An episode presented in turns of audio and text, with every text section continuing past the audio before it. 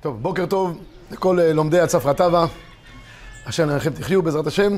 אנחנו אה, זכינו, אה, פה היסטוריה, גמרנו ברוך השם את הסבב השלישי בישיבה של צוב הרגיל, ששת הכרכים שלנו, ועכשיו ממש אני מתרגש, מתחילים היסטוריה, צור בבן אדם לחברו, מה שיצא בימי הקורונה, כמו שאמרתי קודם, ישבתי בימי הקורונה, חשבתי מה הקדוש ברוך הוא רוצה מאיתנו, וקדוש ברוך הוא כנראה רוצה שנהיה יותר טובים בין אדם לחברו.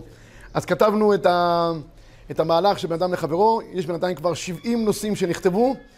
אנחנו, יצא לאור כבר החוברת הראשונה, היא נמצאת כבר מודפסת, מי שמעוניין בה יכול לפנות למשרדי הצורבה, שלא ייבהל, שלא יחזרו אליו מיד, לוקח זמן, יש המון פניות, מאות פניות ברוך השם.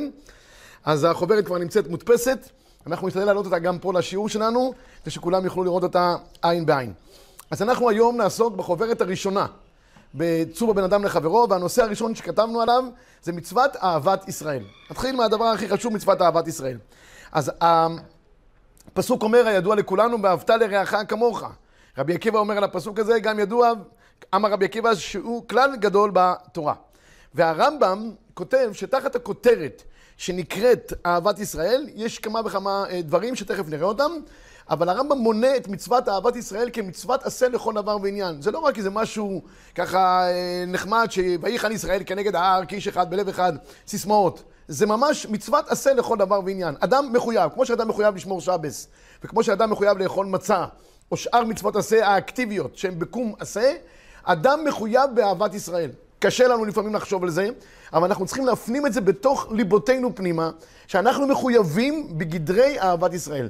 עד איפה מגיע גדרי אהבת ישראל? זה נראה בהמשך השיעור בעזר השם. אז קודם כל הרמב"ם, אני רוצה להוכיח שהוא מונה את זה כמצוות עשה. במקור שלוש לפניכם. הרמב"ם כותב במצוות עשה רש"ו, שציוונו לאהוב קצתנו את קצתנו. כמו שנאהב עצמנו, שתהיה חמלתי ואהבתי לאחי כחמלתי ואהבתי לעצמי. ממש אותה דרגה. ממונו, בגופו, כל מה שיהיה ברשותו, הוא ירצה אותו. כל מה שארצה לעצמי, ארצה לו כמוהו. וכל מה שאשנא לעצמי, או למי שידבק בי, אשנא לו כמוהו. והוא אומרו יתעלה ואהבת לרעך כמוך. הרמב"ם משווה את אהבת החבר לאהבת האהבה העצמית של האדם, בלי שום הבדלים ביניהם. ממש עין בעין. כך כותב הרמב"ם בהלכות דעות, לא רק בספר המצוות, מצווה על כל אדם מישראל, לאהוב כל אחד ואחד מישראל כגופו, שנאמר, ואהבת לרעך כמוך. הרמב"ם אה, מפרט בהלכות אבלות, מה נכנס תחת הכותרת של אהבת ישראל. זה לא רק דברים תיאורטיים כמו שאמרתי, זה דברים שבאים לידי פעולה בפועל. אומר הרמב"ם מקור חמש לפניכם כך, מצוות עשה של דבריהם, לבקר חולים, לנחם אבלים, להוציא את המת, להכניס כלה, להוות אורחים, להתעסק בכל צורכי הקבורה, לשאת על הכתף, ללכת לספוד, וכן לשמח הכלה והחתן, לסעדם בכל צורכיהם. אלו הם גמילות חסד שבגופו שאין להם שיעור, יהיה לנו עוד חוברות על גמילות חסד בעזר השם. אף על פי שכל מצוות אלו מדבריהם, הרי הם בכלל ואהבת לרעך כמוך. כל הדברים שאדם רוצה שיעשו אותו לך, אחרים עשה אותם אתה לאחיך בתורה ובמצוות. אומר הרמב"ם, הכותרת היא ואהבת, תחת הכותרת ואהבת נכנסים המון מצוות מעשיות. לשמח אנשים, לנחם אנשים, לחזק אותם באופן כזה או אחר. בכל דבר כזה אדם הולך לחתונה, שיכוון שהוא מקיים מצוות עשה דאורייתא ואהבת לרעך כמוך. אדם הולך לא עלינו לנחם אבלים או כל דבר אחר, לסעוד חולים וכולי, הוא מקיים בזה מצווה ואהבת לך כמוך. זה לא רק איזו טובה חברתית שאדם עושה. כל רגע ורגע אנחנו יכולים בהטבה לאחר לקיים ולאסוף מצוות עשה דאורייתא של ואהבת. הספר החינוך גם תולה את זה בדברים מעשיים וגם לא לעשות דברים שליליים, הוא מחבר את שני הדברים ביחד, שתכף נעסוק בזה בהרחבה. אומר החינוך מקור 6, לאהוב כל אחד מישראל אהבת נפש, כלומר, נחמול על ישראל ממונו, כמו שאדם חומל על עצמו ממונו, שאתה כמוך. אמרו זיכרונם לברכה, דהלך שני לחברך לא תעביד. אמרו בספרי, אמר רבי עקיבא, זה כלל גדול בתורה, כלומר, שהרבה מצוות בתורה תלויים בכך, וכיוון שלפי החינוך זה מופיע בחז"ל בשני היבטים, מצד אחד ואהבת, דברים אקטיביים, ומצד שני הלל שמלמד את הגר, נעסוק בזה בחוברת הבאה ביתר הרחבה, הוא עושה את זה בצורה פוזיטיבית, לא, אה, שלילית, לא לעשות. דלכל דסני לך, לא תעשה לך וך. אומר החינוך, לכן יש כאן שני היבטים, אחד אקטיבי ואחד פסיבי, איך? גם מצוות שתלויים בכך, האוהב חברו כנפשו, לא יגנוב ממונו, לא ינף את אשתו, לא יונהו בממון, לא בדברים, לא ישיג גבולו, ולא יזיק לו בשום צד. גם אי עשיית רע לאחר, לא לעשות לו רע, זה גם בכלל ואהבת. לעשות טוב ולא לעשות רע, סור מרע ועשה טוב. וכן כמה מצוות אחרות תלויות בזה ידוע הדבר לכל בן דעת. ובספר עלי תמר הוא כותב שאדם שיש לו אהבת ישראל, הוא גם כל האהבות אצלו מתעוררות. גם אהבת הקודש ברוך הוא מתעוררת, גם אהב, כל, כל, כל אהבת רעהו, אהבת אשתו. כשאדם אוהב, יש, יש מאמר של הרב זצ"ל, הוא אומר, אני אוהב את הכל. יש לו אהבה בלתי מסויגת, מורחבת ביותר. אז הוא כותב, תראו בבקשה בסוף הקטע במקור שבע, כשאדם אוהב לחברו כבוהו, מזה מתגברת בליבו התשוקה להיות מאוחד גם עם התורה של עמך. זה שתהיה אהבת העם שלמה וחלוטה. אדם מגביר בעצמו אהבת תורה, אהבת הקדוש ברוך הוא. כל האהבות מתעוררות. עד כאן הפתיחה לדין ואהבת לרעך כמוך. לעשות ולא לעשות צער לאחרים. אבל פה אני רוצה לגעת בדבר מאוד מעניין. אנחנו לכאורה אומרים ואהבת לך כמוך, לפי חלק מהראשונים, כך גם נראה תכף במסעד ישרים, זה כל מה שאתה חפץ בטובתך, שיהיה לך גם טוב שיהיה לאחר. קשה, אבל זה מה שהתורה מצווה אותנו. תראו איך כותב את זה המסילת ישרים בצורה מאוד ברורה, מקור שמונה. באה התורה וכללה כלל שהכל נכלל בו, ואהבת לך כמוך, כמוך בלי שום הפרש. כמוך בלי חילוקים. איך אומרים את זה? בלי שטיקים, בלי, בלי טריקים. בלי תחבולות ומזימות. כמוך ממש. זאת אומרת, אני והחבר אהובים אחד על השני בצורה בלתי, בלתי מוגבלת. הבעיה היא שאם זה ממש ממש כמוך, וזה הפשט, כמו שאומר המסעד ישרים, אגב, וככה גם עלה בדברי הרמב"ם, בספר המצוות שראינו, פה יש שאלה אדירה.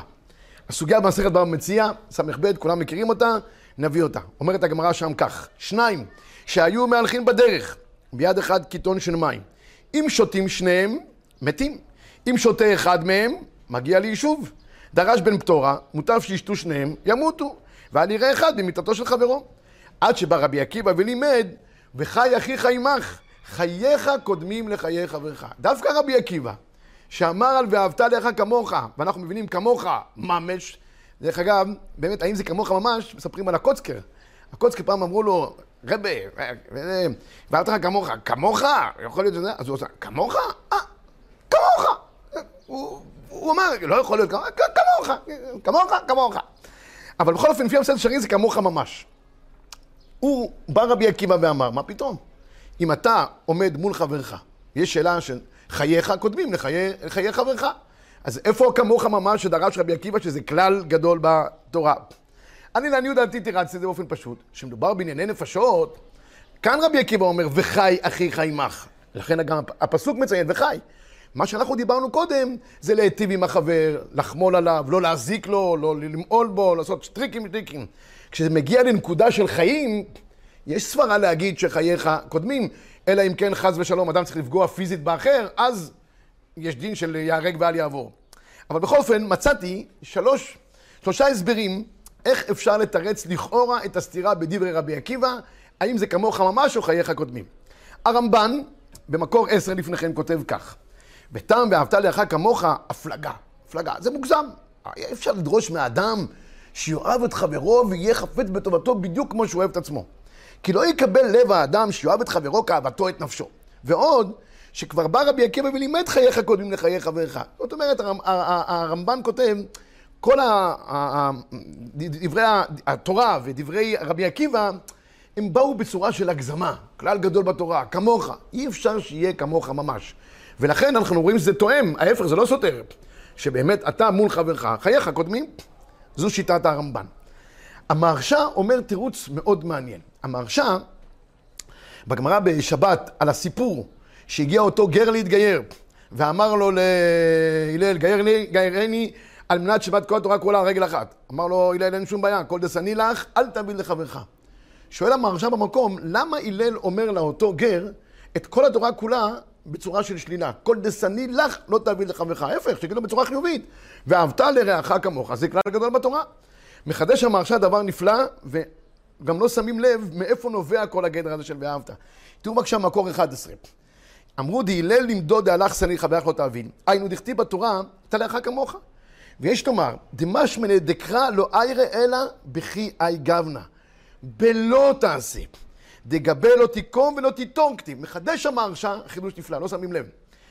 הפסוק של ואהבת לך כמוך הוא סיומת של פסוק שמתחיל, לא תיקום ולא תיטור ואהבת לרעך כמוך. אומר המהרש"א, שים לב, ואהבת מופיע תחת הכותרת שלו, לא תיקום ולא תיטור. אז זה מתחיל בלאו. ממילא הבין הלל שגם ה"ואהבת" הוא לא בא בצורה פוזיטיבית, אקטיבית, שאני צריך להיטיב עמו, אלא לא לעשות לו רע. כהמשך ללא תיקום ולא תיטור. פלפלואים של, של דיוק. ולכן הוא מסר לו את כל התורה כולה, לא בצורה של ואהבת, אלא כל דסני לך לחברך לא תעביד. פלפלואים. אבל לגבי לעשות לו טובה, לא כאמר ואהבת לך כמוך, כי דאמרינן חייך קודמים לחיי חברך. גם המעריץ חיות, מעניין מאוד, שם לב לדיוק הנפלא הזה, איך הפסוק מובנה ואיך התורה הגישה לנו את דין ואהבת. זה מעניין, לא, זה לא מבואר ככה בראשונים, בראשונים צריכים לעשות פעולות חיוביות, אבל המרשה דייק דיוק נמרץ. תראו בבקשה במקור 12, אומר המעריץ חיות, ועוד יש לומר, דמדוע אמר לו השלילה, מה דהלך דשני לחברך לא תעביד, ולא אמר לו החיוב באהבה לזולתו, היינו מפני. דמצווה זו אין מובן כפשוטו, דהרי להפך אמרו, חייך קודמים לחיי חברך. עכשיו זה גם ברור למה חייך קודמים, כי כשאני בא לעשות פעולה אקטיבית, חיי קודמים. לא לעשות רע לאחר, זה יכול להיות כמוך ממש. עכשיו זה מתורץ הסתירה. ומפני זה הסביר הלל שאין הכוונה בקיום מצווה זו רק על השלילה. דמה שהיא שנואה אצלך לא תעשה לאחרים. אבל בחיוב, בוודאי חייך קודמים. אז תירצנו כבר את הסתירה ברבי עקיבא על פי הרמב"ן, שזה לא ממש כמוך, על פי המהרשה, ש... ואהבת זה רק בדברים חיוביים, אבל שלילי, זה בא בצורה שלי ואהבת, זה באמת כמוך, זה, זה הגדר של הפסוק. ומצאתי חידוש בחתם סופר, שהוא מבאר את הסתירה בדברי רבי עקיבא בצורה נפלאה ביותר, מחודשת מאוד, עד שהרב פיינשטיין לא יכל לקבל את החידוש שלו, מרוב שזה מחודש. החתם סופר, מקור 14, כותב דיוק מעניין מאוד. יש לפרש, רבי עקיבא לטעמי, דרש בפרק איזה הוא נשך וחי אחיך עמך, חייך קודמים לחיי חברך. ואם כן, כיוון שחייך קודמים, איך אפשר להגיד ואהבת לרעך כמוך? מי הוא? תשמעו את החידוש. מה שאנחנו אומרים חייך קודמים, היינו בענייני העולם הזה. כשמדובר בענייני העולם הזה, ביני לבין חברי, אז אומר רבי עקיבא, חייך קודמים. יש קיטון של מים. או אני חי או חברי, אתה קודם, מצוין. אבל כשמדובר בעניינים רוחניים, בלימוד תורה, חייב ללמד לאחרים כמוך ממש, אפילו מבטל עצמו מלימודו. מכל מקום חייב ללמוד עם אחרים, על כן אמר רבי עקיבא, זה כלל גדול בתורה. זה הדיוק של החתם סופר. בתורה אתה וחברך שווים. זה השוואה גמורה, כמוך ממש. דבעניין לימוד התורה הוא כלל גדול לאהוב חברו כמוך. משמעות דברי החתם סופר הלוך למעשה, כשמדברים על קיטון של מים, דברים גשמיים, חייך קודמים. כשמדברים על עניינים רוחניים, אדם מבוגר, תלמיד חוכם גדול, צריך ללמוד איזה, איזה ילד בן 13-14, עד שהוא מבין, עד שהוא קולט, עד שהוא זה, ומבזבז לו זמן, מעדבן אותו. אופס, אומר החתם סופר, פה התורה אומרת לך, זה כלל גדול. בתורה, בלימוד תורה, כמוך ממש, אתה יושב, לומד איתו, לא מעניין שום דבר. הרבה בחורים בישיבה לפעמים, רוצים צריכים ללמוד עם, עם חברותות צעירות, קשה להם.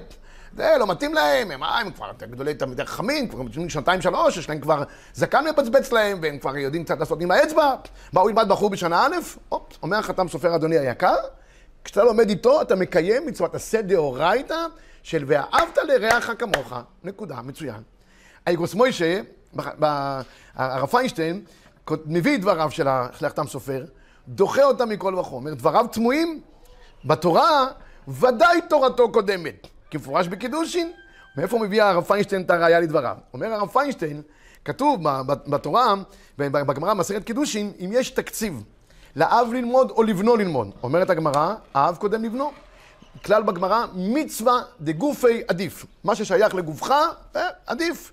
אז אם ככה אומר הרב פיינשטיין, איך חתם סופר אומר שבתורה חי, חיי חברי, החיים הרוחניים שווים אליי ואני צריך להשקיע באותו דבר בדיוק. ההפך, התורה אומרת, יש דין קדימויות. מי קודם?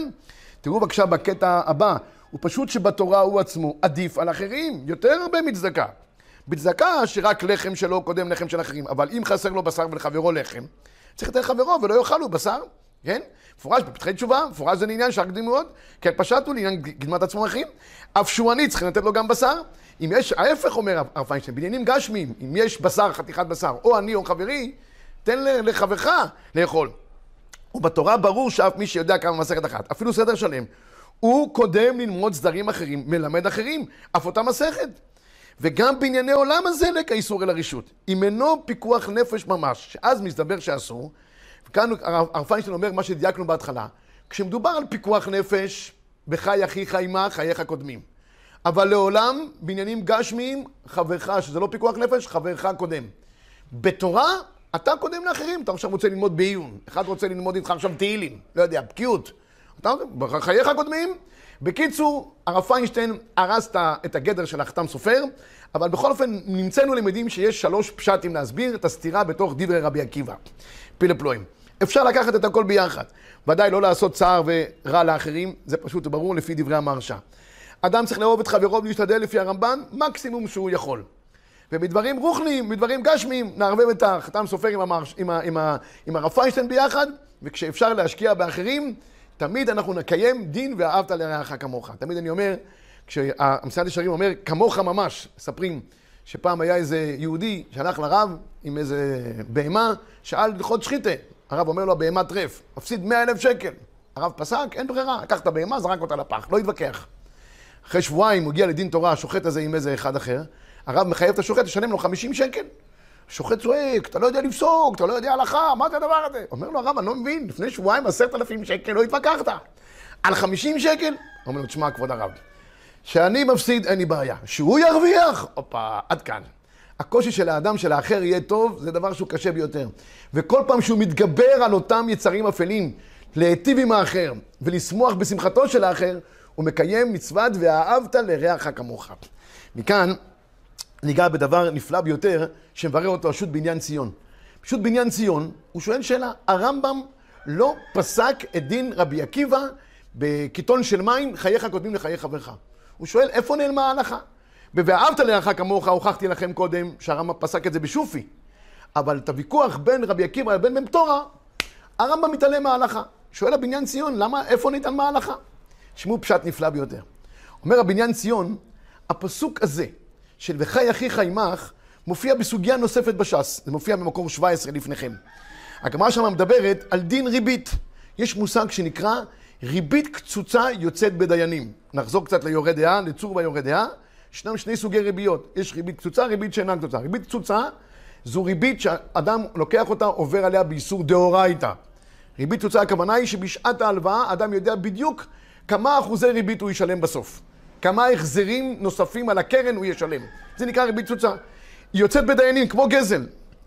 התורה אומרת לנו, מאיפה אנחנו לומדים את זה? שנאמר, וחי אחיך עמך. אומר הבניין ציון, הרמב"ם פוסק את הדין הזה, שריבית קצוצה יוצאת בדיינים, הוא פוסק את זה בענייני, וחי אחיך עמך בענייני ריבית. וכיוון שכבר הרמב"ם ניצל את הפסוק לעניין ריבית קצוצה, הוא לא כתב את זה בדין רבי עקיבא שחייך קודמים לחיי חברך. נראה את הדברים של הבניין ציון ב-17, בקטע הבא שלו, ואשתא. כיוון דהרמב"ם בהלכות מלווה ולא יווה. פסק כרב לייזר דריבית קצוצה יוצא בדיינים. דעל כוכך את ימי, מאיפה זה מגיע הפסוק, וחי אחיך עמך. אדם לוקח ריבית מחברו, הורג אותו, הורג אותו. אז ממילא כשהוא לא לוקח את הריבית, או שמוציא ממנו את הריבית, וחי אחיך. הוא לא יכול לפסוק הרמב"ם כמרבי עקיבא. כיוון דלת לקרא לדרשת רבי עקיבא, מכל מקום. כבן פטורה גם לא רצה הרמב"ם לפסוק. כיוון דבן פטורה, רק מסברקה אמר. בן פטורה אמר סבורה. עדיף שימותו שניהם. רבי עקיבא הביא פסוק. מה עשה הרמב"ם? ורבי עקיבא פליג. לכן נסתפק בהלכה והשמיט לגמרי. פילה פלואים. אם כן, יוצא לנו עכשיו, בדבר אה, נפלא ביותר, איך הסברנו את כל שני הצדדים אליבא דרבי עקיבא, ואהבת לך כמוך כמוך ממש, וחי אחיך עמך, חייך קודמים לחיי חברך. בהמשך החוברת הבאנו איך מקיימים בלמייסה עכשיו. הרי עצור בה בסוף הכל למייסה.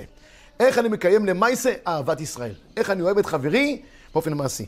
אז כאן כתבנו בכותרת, צריך לכבד ולאהוב את האחר ברגש, בדיבור ובמייסה. מה זה ברגש? קודם כל דברים פנימיים. אהבה מתחילה קודם כל מהפנים, זה לא דברים חיצוניים.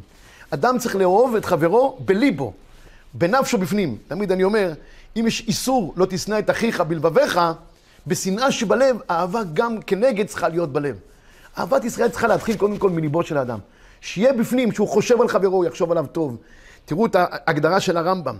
הרמב"ם כותב במקור, במקור 18, מצווה על כל אחד ואחד לאהוב את ישראל כגופו של מרת לך כמוך, לחוס על ממונו, כאשר הוא חס על ממון עצמו ורוצה בכבוד עצמו. זה דברים פנימיים, הרצון, החמלה, זה דברים שנובעים מתוך אישיותו של האדם פנימה. ספר החינוך מרחיב את זה יותר, הוא אומר שנחמול על ישראל בממונו כמו שאדם חומל על עצמו. לחמול זה משהו פנימי. מתחיל קודם כל מזה שאדם רוצה להיטיב עם האחר ולחמול עליו. ואחרי זה זה יוצא גם מבפנים כלפי חוץ. הרמב"ן כותב פה שעיקר העניין של הרגש כלפי אהבת ישראל, זה שבאמת יהיה רגש אמיתי לגמרי. בואו נראה דברי הרמב"ן הנפלאים ממקור 20. מצוות התורה, שיואב חברו בכל עניין, כאשר יואב את נפשו בכל הטוב, וייתן בעבור שלו אמר ותר כמוך, השווה אותו מינת לרעך, כמו באהבת את הגר, שיהיה פירושו להשוות אהבת שניהם, בדעתו. כי פעמים שיואב אדם את רעהו בדברים ידועים לטיבו, באושר, אבל לא בחוכמה. לא אכפת לי שההוא עשיר, אבל שיהיה למדן כמוני, או שיהיה דוקטור כמוני, עד כאן. לא, אומר הרמב"ן, כיוצא בזה. ואם יהיה אוהבו בכל, יחפוץ שיזכה רעהו אהוב לו באושר, בנכסים, כבוד ובדעת. טוב לו, טוב לו שלאחר יש עושר ונכסים וכבוד, והוא, וזה, והוא אפילו יושב קצת מאחורה. לא, לא קל, לא קל. ולא שישווה לה, אבל יהיה חפץ בליבו לעולם שיהיה יותר ממנו בכל דבר. דרכו של האדם בדרך כלל, שהוא יעלה משהו אחד מעל חברו. משהו קטנצ'יק. שיגידו שהוא למעלה ממנו. ויצווה הכתוב שלא תהיה פחיתות הקנאה הזאת בליבו. אבל יואב בריבות הטובה לחברו, כאשר אדם עושה לנפשו, לא ייתן שיעורין באהבה. אל תהיה קמצן באהבה. ת, ת, תפליג באהבתך. כן אמר יונתן, כי אהבת נפש אהבו.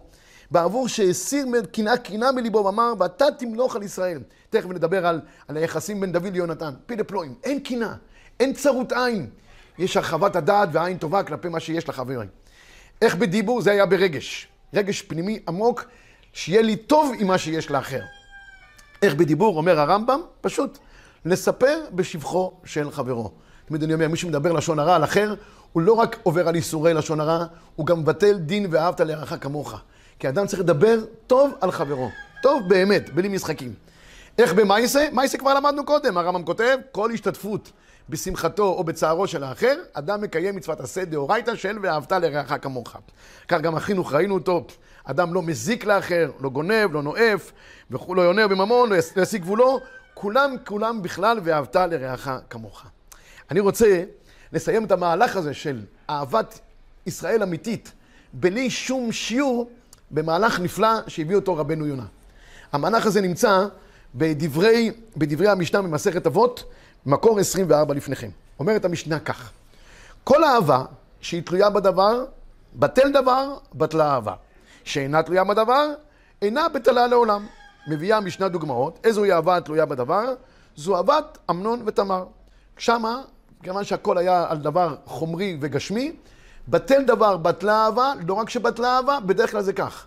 אם האהבה מתחילה מאינטרסים, שהיא מסתיימת, והיא מסתיימת בסוף, היא מתפוצצת, לא יעזור כלום, השנאה פורצת פי כמה וכמה. כשרואים אנשים שפתאום היו אוהבים גדולים, ואחרי זה פתאום נהיו שונאים גדולים, מתברר, יגאל למינטה למפרע, שכל אהבתם הייתה אהבה תלויה בדבר.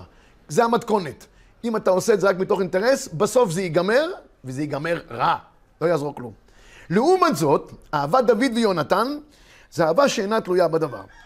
שואל רבנו יונה, למה המשנה הביאה דווקא את דוגמת דוד ויונתן כדוגמה לאהבה שאינה תלויה בדבר? אין עוד אהבות שהיו בכל התנ"ך כולו? מה טמון באהבה הזאת של בן דוד ליונתן? אומר, אומר רבנו יונה במקור 26 כך, אהבה שאין לה הפסק, היא, אף על פי שישאר האדם שיגיע לו קצת היזק וקלון. דוגמת דוד ויונתן, אף על פי שהיה ראוי לעמוד במקום אביו, ודוד היה עתיד להסיר אותו מהמלכות. עם כל זה, הייתה אהבתו עמו בקשר אמיץ, זה שאמר דוד, נפלטה אהבתך לי מאהבת נשים. מהיכן נשמתך לי? מאהבה כשהיה משנה אצל שאול. היו אמרו אנשים, שאול בעל הפעם, דוד רבתם. בכל אופן, יונתן לא די שלא נתקנא, אלא אדרבה. הצילו מיד אביו. וזהו כי אהבו, לא אהבת גוף, אלא אהבת נפש, שנאמר, ונפש יונתן נקשרה בנפש דוד. אומר רבנו יונה דבר נפלא ביותר. מה זה באמת אהבה? אם יש סיבות, ננתק את אותה אהבה. יש קשיים, יש קנאה, יש מתח בין הצדדים.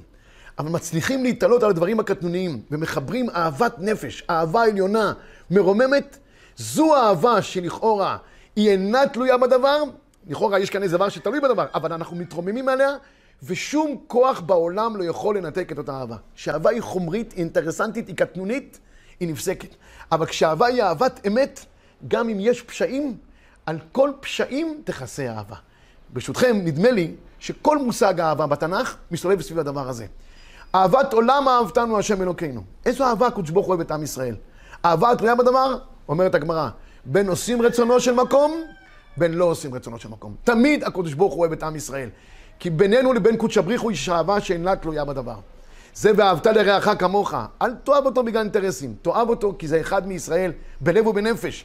גם אם יש קשיים, תתרומם מעליהם, גם מי שלא נחמד אליך, ואהבת לרעך כמוך. גם זה אהבת האדם את אשתו. אדם מצווה לאהוב את אשתו כגופו, לכבדה יותר מגופו. כשמתחילים את הנישואים ויש אהבה גדולה, זה נקרא אהבה, זה לא חוכמה. אבל אחרי זה יש קשיים, יש כל מיני דברים שמפריעים. אם באמת נקשרים בצורה אמיתית בלב ובנפש, שום דבר לא יכול לנתק את אותה אהבה. זה מה שהאדם מצווה כלפי קודש הבריחו. ואהבת את השם אלוקיך, בכל לבבך ובכל נפשך. מיד התורה אומרת לנו, אהבת הקדוש ברוך הוא, היא לא רק אהבה סתם כך. היא אהבה בכל לבבך ובכל נפשך. אפילו נותנת נפשך. אפילו נותנת ממונך. אהבה שאינה תלויה בדבר. בכל מידה ומידה, הווה מודה לו. נסיים את השיעור בדברי, אולי יש לי עוד דקה אחת, אני אנצל אותה. זה אולי הפשט ברבי עקיבא, שיצא להריגה ואמר קריאת שמע בשעה, ברגע האחרון. שאלו אותו תלמידיו, רבינו, איך אתה מסוגל עוד להגיד קריאת שמע? אמר להם רבי עקיבא, כל ימיי הייתי מצפה מתי יגיע פסוק ידין וקיימנו ועכשיו לא יקיימנו? תגידו לי, זה היה חלום חייו של רבי עקיבא? שכל מתי יוציאו אותו להריגה והוא יגיד קריאת שמע? זה, צריך לעשות הטבת חלום כל יום על כאלה חלומות. מה, מה הפשט? אלא הפשט הוא ככה. אומר רבי עקיבא, אני כל יום אומר בבוקר, ואהבת את השם אלוקיך. ברוך השם שהכל בסדר, לא חוכמה לאהוב. אבל פתאום הגעתי לשעת מבחן. פתאום נוטלים את נפשי בכל לבך ובכל נפשך. אני גם מסוגל להגיד ואהבת? אם עכשיו אני אומר ואהבת, מתברר שכל הזמן שהצהרתי שאני אוהב את הקדוש ברוך הוא, זו הייתה אהבת אמת. אבל אם בשעת מבחן אני מתריס, ואני אומר שאני לא אוהב, כנראה שהאהבה הייתה אהבה תלויה בדבר, ולא הייתה אהבת אמת. נסיים בדברי האריזל. אומר האריזל, איך אדם מתחיל את היום שלו בבוקר? איך מתחיל את התפילה? בתפילת שחרית, את הקשר עם קודש הבריחו, כתוב בשאר הכוונות כך, מקור 27. קודם שהאדם יסדר תפילתו בבית הכנסת, מפרשת העקדה ואילך, צריך שיקבל עליו מצווה ואהבת לרעך כמוך, ויכוון לאהוב כל אחד מישראל, כנפשו. כי על ידי זה תעלה תפילתו כלולה מכל תפילות ישראל. תוכל לעלות למעלה ולעשות פרי, ובפרט אהבת החברים העוסקים בתורה יחד. צריך כל אחד לכלול עצמו. אדם מתחיל את היום באהבת ישראל, אחרי זה הוא מגיע לאהבת עולם אהבתנו, ואחרי זה ואהבת לרעך כמוך, וכל היום שלו הוא מחובר ומלובן באהבה גדולה. כך כתב המגן אברהם, קודם תפילת שחרית, יקבל עליו מצוות של עשה של ואהבת לרעך כמוך. שנזכה למדרגה הזאת, היא לא קלה, אבל בעבודה גדולה, הקדוש ברוך הוא יגרום לנו להיות אוהבים זה לזה, ומאוחדים זה בזה, ויחן ישראל כנגד ההר, כאיש אחד בלב אחד. צפרא טבא ושבת שלום.